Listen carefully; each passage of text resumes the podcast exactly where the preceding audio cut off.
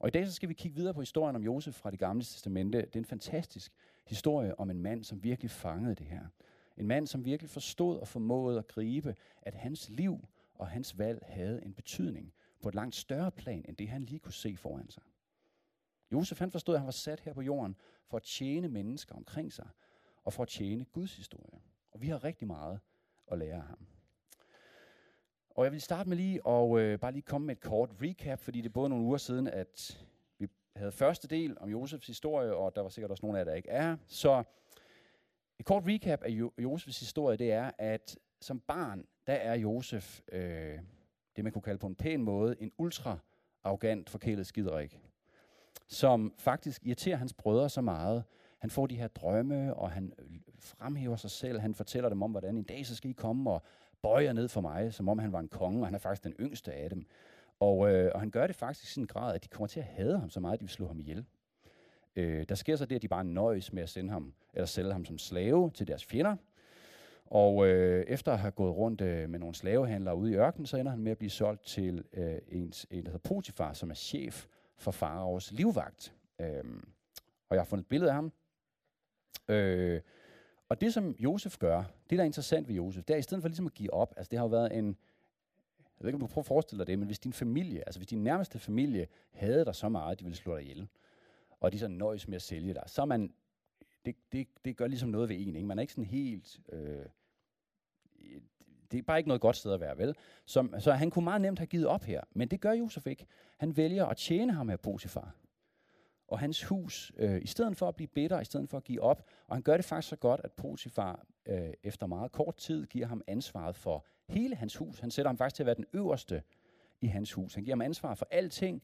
Øh, det eneste, han beholder for sig selv, det er hans kone. Og øh, hende har jeg også fundet et billede af. Det, der så er problemet, det er imidlertid konen her. Hun er ikke helt tilfreds med den fordeling. Øh, fordi hun har et lidt for godt øje til Josef. Faktisk så er hun så obsessed med, øh, øh simpelthen med at, at få Josef i kanen, at han dag efter dag må undgå hende, fortæller historien. Indtil hendes øh, stolthed en dag har fået nok, og, øh, og hun simpelthen får smidt ham i fængsel. Hun anklager ham for voldtægt, selvom det jo faktisk nærmest er omvendt. Øh, og får så Josef smidt i det usidste fangehul sammen med Farves krigsfanger. Så er Josef, kan man sige, helt ned igen i mørket, men øh, heller ikke her giver han op. Øhm, han bliver heller ikke bitter. Tværtimod så gør han det samme, som han gjorde første gang. Han tjener alle så godt, imens han er i fængslet, at der heller ikke går lang tid, før han faktisk bliver fangevogterens nærmeste medarbejder, og der står han for ansvar for alting i fængslet og for alle fangerne. I fængslet sker der det, at Josef kommer til at tyde to drømme fra to af faraos medarbejdere. Og selvom ham, der så overlever af de her medarbejdere, han glemmer alt om Josef, så sker der så det efter to år, at farao himself, han får to meget, meget mærkelige og foruroligende drømme, som ingen kan tyde. Og der er det så, at ham her mundskænken tænker, aha, der var noget med ham her Josef nede i fængslet. Han kunne tyde drømmen. Så Josef bliver sendt i bad, bliver barberet, får noget nyt tøj på, han bliver kaldt ind for en selveste farao, som på det her tidspunkt, øh, efter al sandsynlighed, var den mægtigste mand i hele verden. Det er meget godt lige at tænke på i den her situation. Her sker det, at Josef han tyder faraos drømme med Guds hjælp, og øh, han forklarer farao, at det, der vil ske, det er, at der vil komme syv virkelig fede år med masser af god frugt og overflod, men de vil så blive efterfulgt af syv år med virkelig slem hungersnød. Og Josef gør sig det, samtidig at han, ude, altså han, øh, han råder farve til at udpege en mand, som skal overse hele riget, med det særlige fokus at indsamle alle de her afgrøder og oplære det, sådan, så, de har, øh, så de har noget træk på, når de syv år med hungersnød kommer. Og farao efter at have hørt det, han bliver simpelthen fuldstændig paf. Øh, så han siger sådan her til sine folk. Findes der nogen, der har Guds ånd som han, altså Josef? Så sagde farao til Josef, siden Gud har ladet dig vide alt dette, kan der ikke være nogen så forstandig og klog som du. Du skal styre mit hus, og hele mit folk skal adlyde dig. Kun tronen vil jeg have frem for dig. Og her pauser vi lige historien en gang, fordi den opmærksomme læser eller lytter øh, vil her opleve lidt af flashbacking. Fordi er det ikke præcis det samme, som er sket to gange tidligere for Josef? Første gang i Potifars hus, hvor han gør ham til den mægtigste mand, med ansvaret for alt, undtagen hans kone. Anden gang i fængslet, hvor han også får ansvar for det hele. Og nu tredje gang bare i Faros palads. Og som vi snakkede om sidste gang, så er det ret tydeligt, at det, der sker i Josefs historie, det er, at alle de her forfærdelige ting, som sker for Josef, al hans smerte, al hans afsavn, det er noget, som Gud bruger til at forme ham. Men det er mere end det. Fordi Josef, han havde så mange muligheder og gode grunde til at give op, eller for at gå på kompromis, eller for at settle for less end det, som Gud havde til ham. Han kunne så nemt bare have handlet efter, hvad der vil have tjent hans egen historie, ikke? i stedet for Guds. Prøv at tænke på situationen i Potifars hus.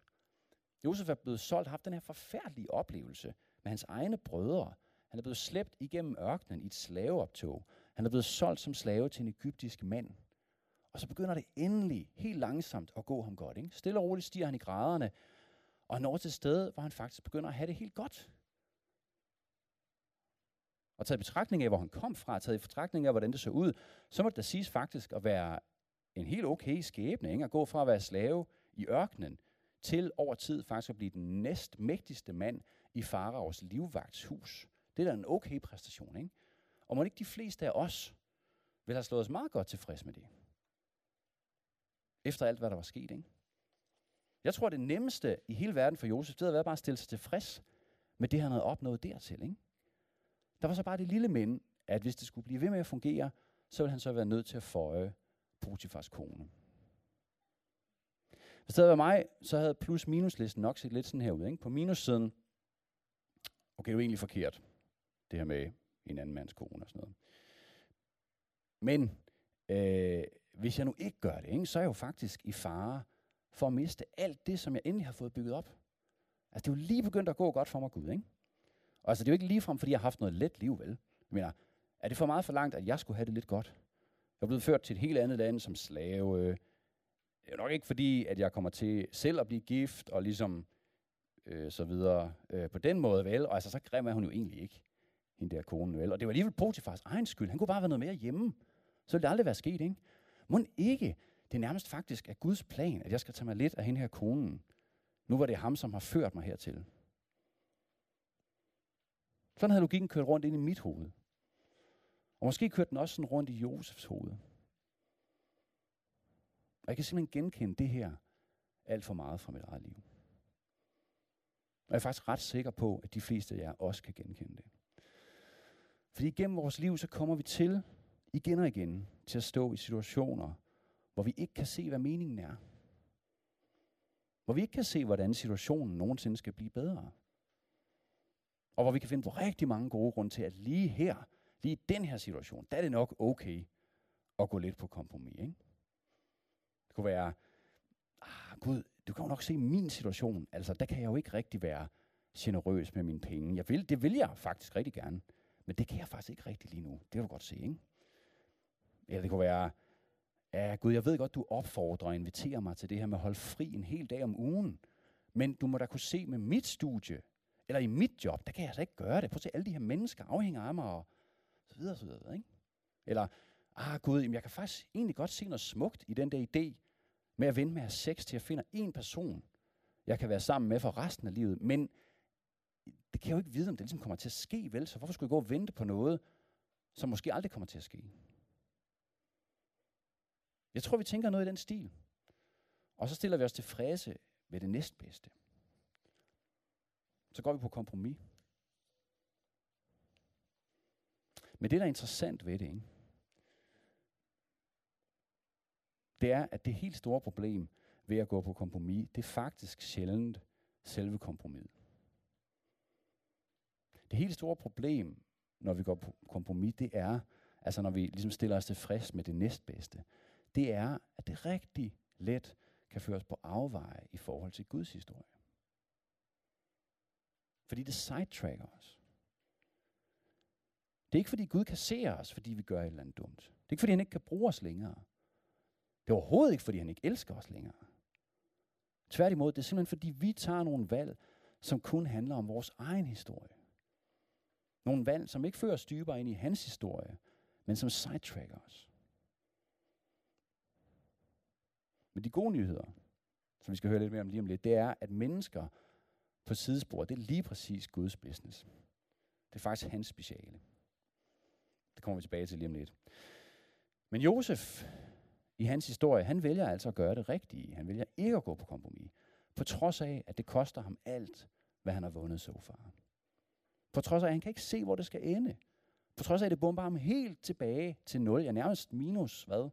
1000 at blive smidt i fængsel, ikke? Og han må begynde forfra igen.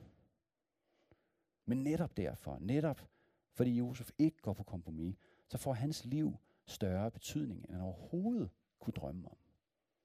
Han havde absolut ingen idé om, hvor Gud ville føre ham hen. Han havde de der mærkelige drømme, han havde som barn. Men han vidste dybest set ingenting. Men alligevel så valgte han at stole på Gud. Og han valgte at stole på, okay, hvis jeg gør min del, hvis jeg er trofast, så skal Gud nok gøre hans del. Og derfor så får han lov til at opleve, hvordan Gud giver ham mere og mere ansvar, indtil han til sidst sidder med ansvaret for det næst mægtigste, nej, for det mægtigste rige i datidens verden. Han var den næst mægtigste mand, kun lige efter farve. Han får ansvar for millioner, måske endda milliarder af menneskers liv. Og jeg er sikker på, at det ikke var gået sådan, hvis Josef havde stillet sig tilfreds med det næstbedste og var gået på kompromis. Fordi everyone needs to be in their place. Og nu går vi lidt videre i historien om Josef, fordi selvom øh, jeg ved godt, man tænker, det her det var sikkert klimaks, det var ligesom finalen, det var det store, det var det slet ikke.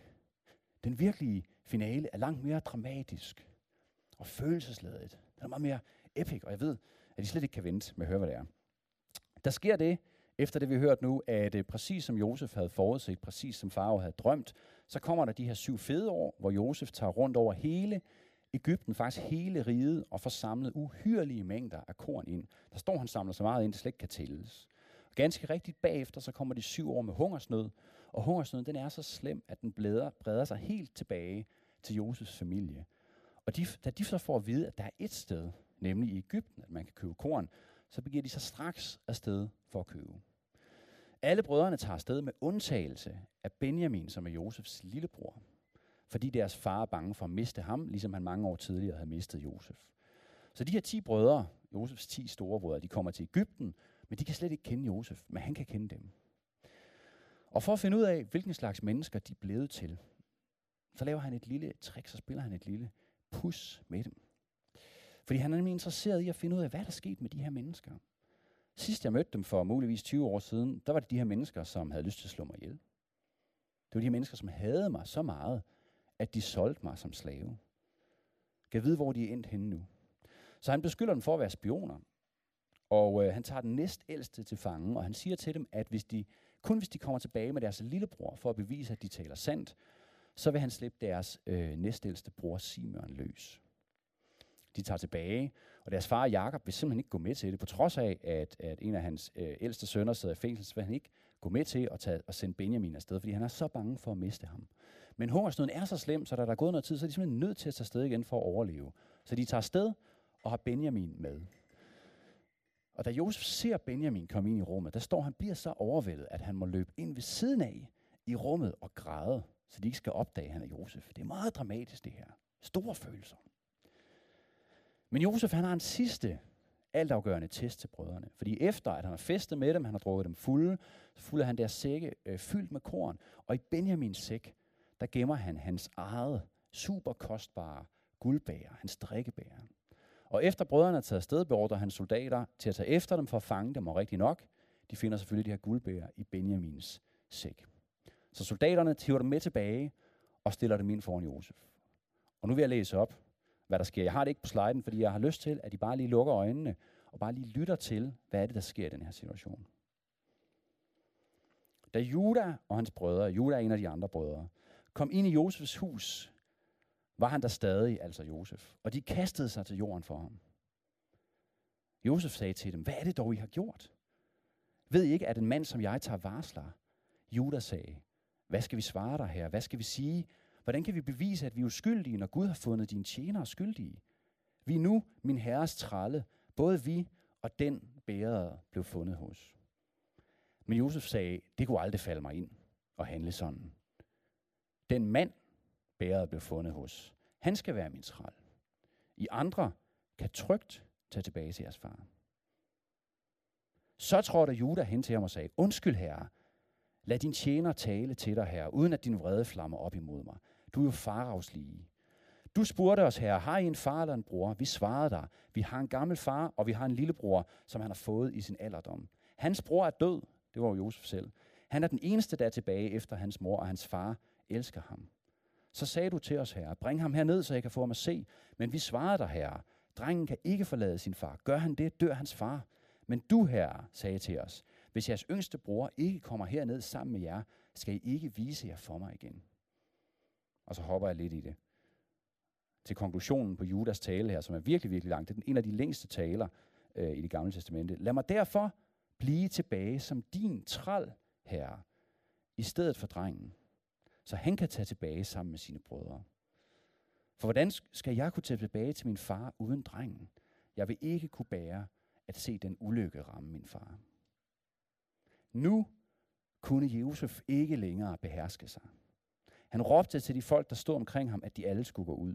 Der var ingen andre end brødrene til stede, da Josef gav sig til kende for dem. Han græd højt. Det hørte Ægypterne, og det rygtedes i faraos palads. Josef sagde til sine brødre, jeg er Josef. Lever min far endnu? Så det mærkelige er, hvorfor er det først her? Hvorfor er det først i den her situation, at Josef ikke længere kan beherske sig? Han har spillet komedie med dem her over lang, lang tid. Hvorfor er det først her? Det er fordi, at lige her, der er det næsten som om, at hans egen historie udspiller sig en gang til. Fordi præcis ligesom hans brødre solgte ham for 20 sølvpenge som slave, fordi de havde ham, og de derved bragte dyb, dyb sorg til deres far, der står de nu i den samme situation med den anden bror, som deres fars elsker, nemlig Josefs lillebror Benjamin. Endnu en gang står de i en situation, hvor de kan redde deres eget skin ved at sælge deres bror. Men noget er ændret.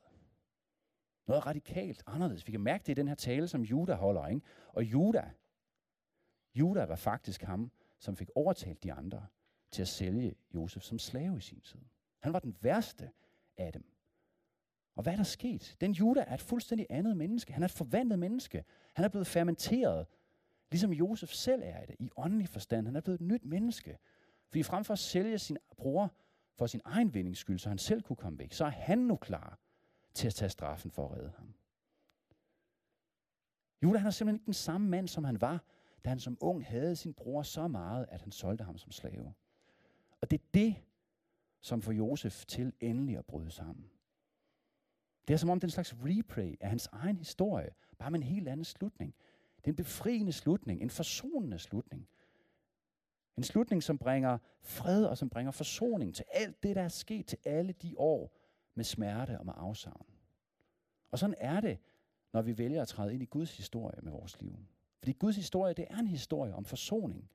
Det er en historie om genopretning til familier, til slægter, ja til hele folkeslag. Guds historie handler om at bringe liv til alt det, som er dødt i den her verden. Og man kan tænke, hvad er det, der er sket i ham her Judas liv, siden han har ændret så meget? Vi har ikke tid til at gennemgå det i detaljer. Det er en fuldstændig vanvittig historie, men den begynder, nu skal I høre bare lige som en teaser. Jeg vil læse, hvordan den begynder. Fordi det er simpelthen for sjovt. Der sker det, at øh, i mellemtiden, mens Josef er i slaveri, altså Judas er blevet gift, så sker det her lang tid efter døde Judas kone. Da Judas var kommet over hendes død, tog han sammen med sin ven Hira fra Abdullam til forklipning i Timna. Og så går det ellers helt galt derfra. Lad være med at tage til forklipning, hvis din kone lige er død. Der sker faktisk det, at, øh, at han øh, på vej hjem fra den forklipning øh, ender med at købe en prostitueret, øh, uden at vide, at det er hans egen svigerdatter. Og øh, så han køber hende, og de har sex, og hun bliver gravid. Og øh, så har han så ligesom øh, fået et barn, som både er hans barn, men også hans barnebarn. Det er noget værd råd, hvis du troede, det var rodet i Game of Thrones-relationerne, så prøv at læse Bibelen. Det er virkelig noget rodet, ikke? Men det, der sker i det her, I kan selv gå hjem og læse historien, det, der sker, det er, at Juda, han bliver simpelthen forvandlet. Altså, hans liv er helt nede i et sort hul. Altså, mener, det er det, jeg godt kan lide ved den her historie. Ikke? De her historier, de her mennesker, som er i den her, i den her bog, det er så real life, messy people. De kører nogle gange nogle fuldstændig hjernedødt dumme ting. Jeg ved ikke, om man læser det på papir, så er man sådan, nå, så går han der, så du se. Men hvis man prøver at sætte sig ind i, hvad der sker her, altså men seriøst at købe sin egen svigerdatter, i den tro, at hun er prostitueret. altså, hvor langt ud er man lige, ikke? Men det, der er fantastisk, det er, at uanset hvor blanke de her mennesker er, uanset hvor ufatteligt dumt de bærer sig ad, uanset hvor meget de messer det op for sig selv og for andre, og uanset hvor meget de kommer ud på sidespor, så er Gud altid villig til at bringe dem tilbage. Gud er altid villig til at bringe dem back on track. De får stadig lov til at spille en rolle i hans historie. Og det, der sker, som er helt fantastisk, det er, fordi Juda han viser sig i den her tale med Josef, som virkelig en mand, hvis karakter faktisk har ændret sig radikalt. Så bliver han leder sammen med Josef for Israel. Og senere, da Israel bliver delt i to nationer, der er det Judas slægt, som kommer til at lede den ene, Josef, der kommer til at lede den anden. Men mere end det, Judas bliver den første mand, som får en profeti om, at fra hans slægt skal Jesus blive født. Jeg ved ikke, om du har hørt det begreb, løven af Judas stamme. Det du tænke på næste gang, du synger en sang om det, eller hører det. Tænk på, det er ham her Judas. det er ham, som havde sin bror så meget, han var klar til at, at sælge ham som slave, og som lavede så meget råd, at han ender med at købe sin egen sviger, der altså som prostitueret. Og så vil du sige, what's the point? Jo, nu skal du høre, what's the point. Der er ingen af os, som Gud ikke kan bruge. Sådan er det bare. Uanset hvor meget vi har fucket op i det. Uanset hvor meget vi har rodet vores liv til. Uanset hvor dumt vi har opført os, så kan og vil Gud bruge os. Han vil genoprette os som mennesker. Han vil bringe os tilbage, back on track.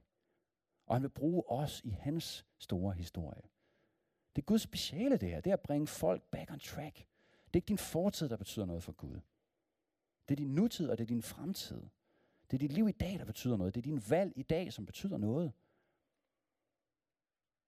Og som det aller sidste, vi kan læse om Josef i hans historie, og det sidste i den her tale,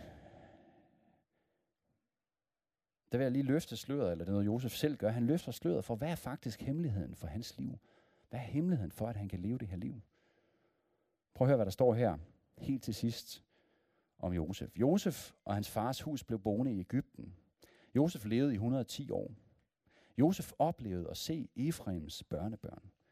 Også Manasses søn, Makias børn, blev født på Josefs knæ. Det er hans, hans børnebørn, dem her. Josef sagde til sine brødre, jeg skal snart dø. Men Gud vil tage sig af og føre jer op fra dette land til det land, han lovede Abraham, Isak og Jakob. Og Josef tog Israels sønner i ed.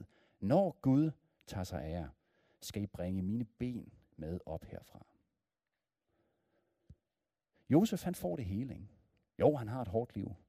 Men han er med at have storhed, ære, position. Han bliver den mægtigste mand i det største rige lige efter farao. Han får børn, han får børnebørn. Han er omringet og elsket af sin familie. Og alligevel, så kigger han fremad. Selv på sit dødsleje kigger han fremad. Fordi han ved, at historien er ikke slut. I ved godt, man siger det her med, at folk på deres dødslejre, det er der, de siger måske de vigtigste ting, de allervigtigste ting, som har betydet, de ting, der betyder allermest for dem i deres liv. Ikke? Fordi der er ligesom ikke nogen grund til at, at, at fyre noget pisse af, vel? Og hvad er det, Josef gør? Han giver dem ikke instruktioner i, hvor flot hans gravoptog skal være, vel? Eller hans sarkofag, eller hvor fantastisk flot hans kongelige gravsted skal være. Han er totalt ligeglad med alt det der. Fordi han vidste, at hans liv, selvom han fik lov til at spille en virkelig vigtig rolle i Guds historie, så vidste han, at hans liv, det var ikke det vigtigste. Han vidste, at Gud vil blive ved med at bringe sin historie fremad imod et klimaks. Imod i første omgang det forjættede land for Israel, men videre derfra til den dag, hvor Guds rige skal bryde ud i al sin fylde. Og hvor død og smerte ikke skal være mere, og hvor enhver også får lov til at leve ansigt til ansigt med Gud selv. Og jeg tænker bare for mig selv og for jer, hvis vi havde bare en lille smule af det perspektiv, så ville vi leve vores liv på en helt anden måde. Fordi vi bliver så opslugt af alt det, vi skal nå lige nu, ikke? af hvordan vi tager os ud lige nu. Josef han forstod at leve for mere, meget mere, end øjeblikket. Og det var det, der gav ham kraft og vision til at holde ud og til at være i smerten, uden at gå på kompromis. Og til at være i det, som var svært, uden at give op. Fordi han vidste, at der var noget i vente. Han vidste, at der var noget langt større i vente. Selv på sit dødsleje kiggede han fremad. Her til velkomstmiddagen i det her tirsdags, der snakkede jeg med en, som er blevet øh, kristen, og som har været med her i kirken i lidt over et halvt år. Han fortalte mig, at han den anden dag var stoppet op, fordi han havde set en pige, som stod og baksede med sin cykel, fordi hun havde fået sit bukseben ind i cykelkæden. Det ved ikke, om I har prøvet. Det er ret ubehageligt, at man kan ende med at vælte eller sådan noget. Men det fede ved det, det var det, som ham her, han sagde om det. Han sagde, for et halvt år siden ville jeg aldrig have gjort det. Jeg ville have tænkt alt for meget på at blive til grin. Eller på at virke mærkelig. Men nu synes jeg bare, at det var synd for hende, at hun skulle stå der helt alene. Og det er jo det. That's it. Det er det, det handler om. Det er ikke mere kompliceret end det. Men det er bare et paradigme til forskel, ikke? Fordi du træder ud af den historie, som dybest set kun handler om dig selv, og ind i den historie, som handler om Guds rige. Som handler om at se et andet menneske på cykelstien. Som handler om at stoppe op. Som handler om at hjælpe. Fordi dit liv har betydning. Og din valg gør en forskel.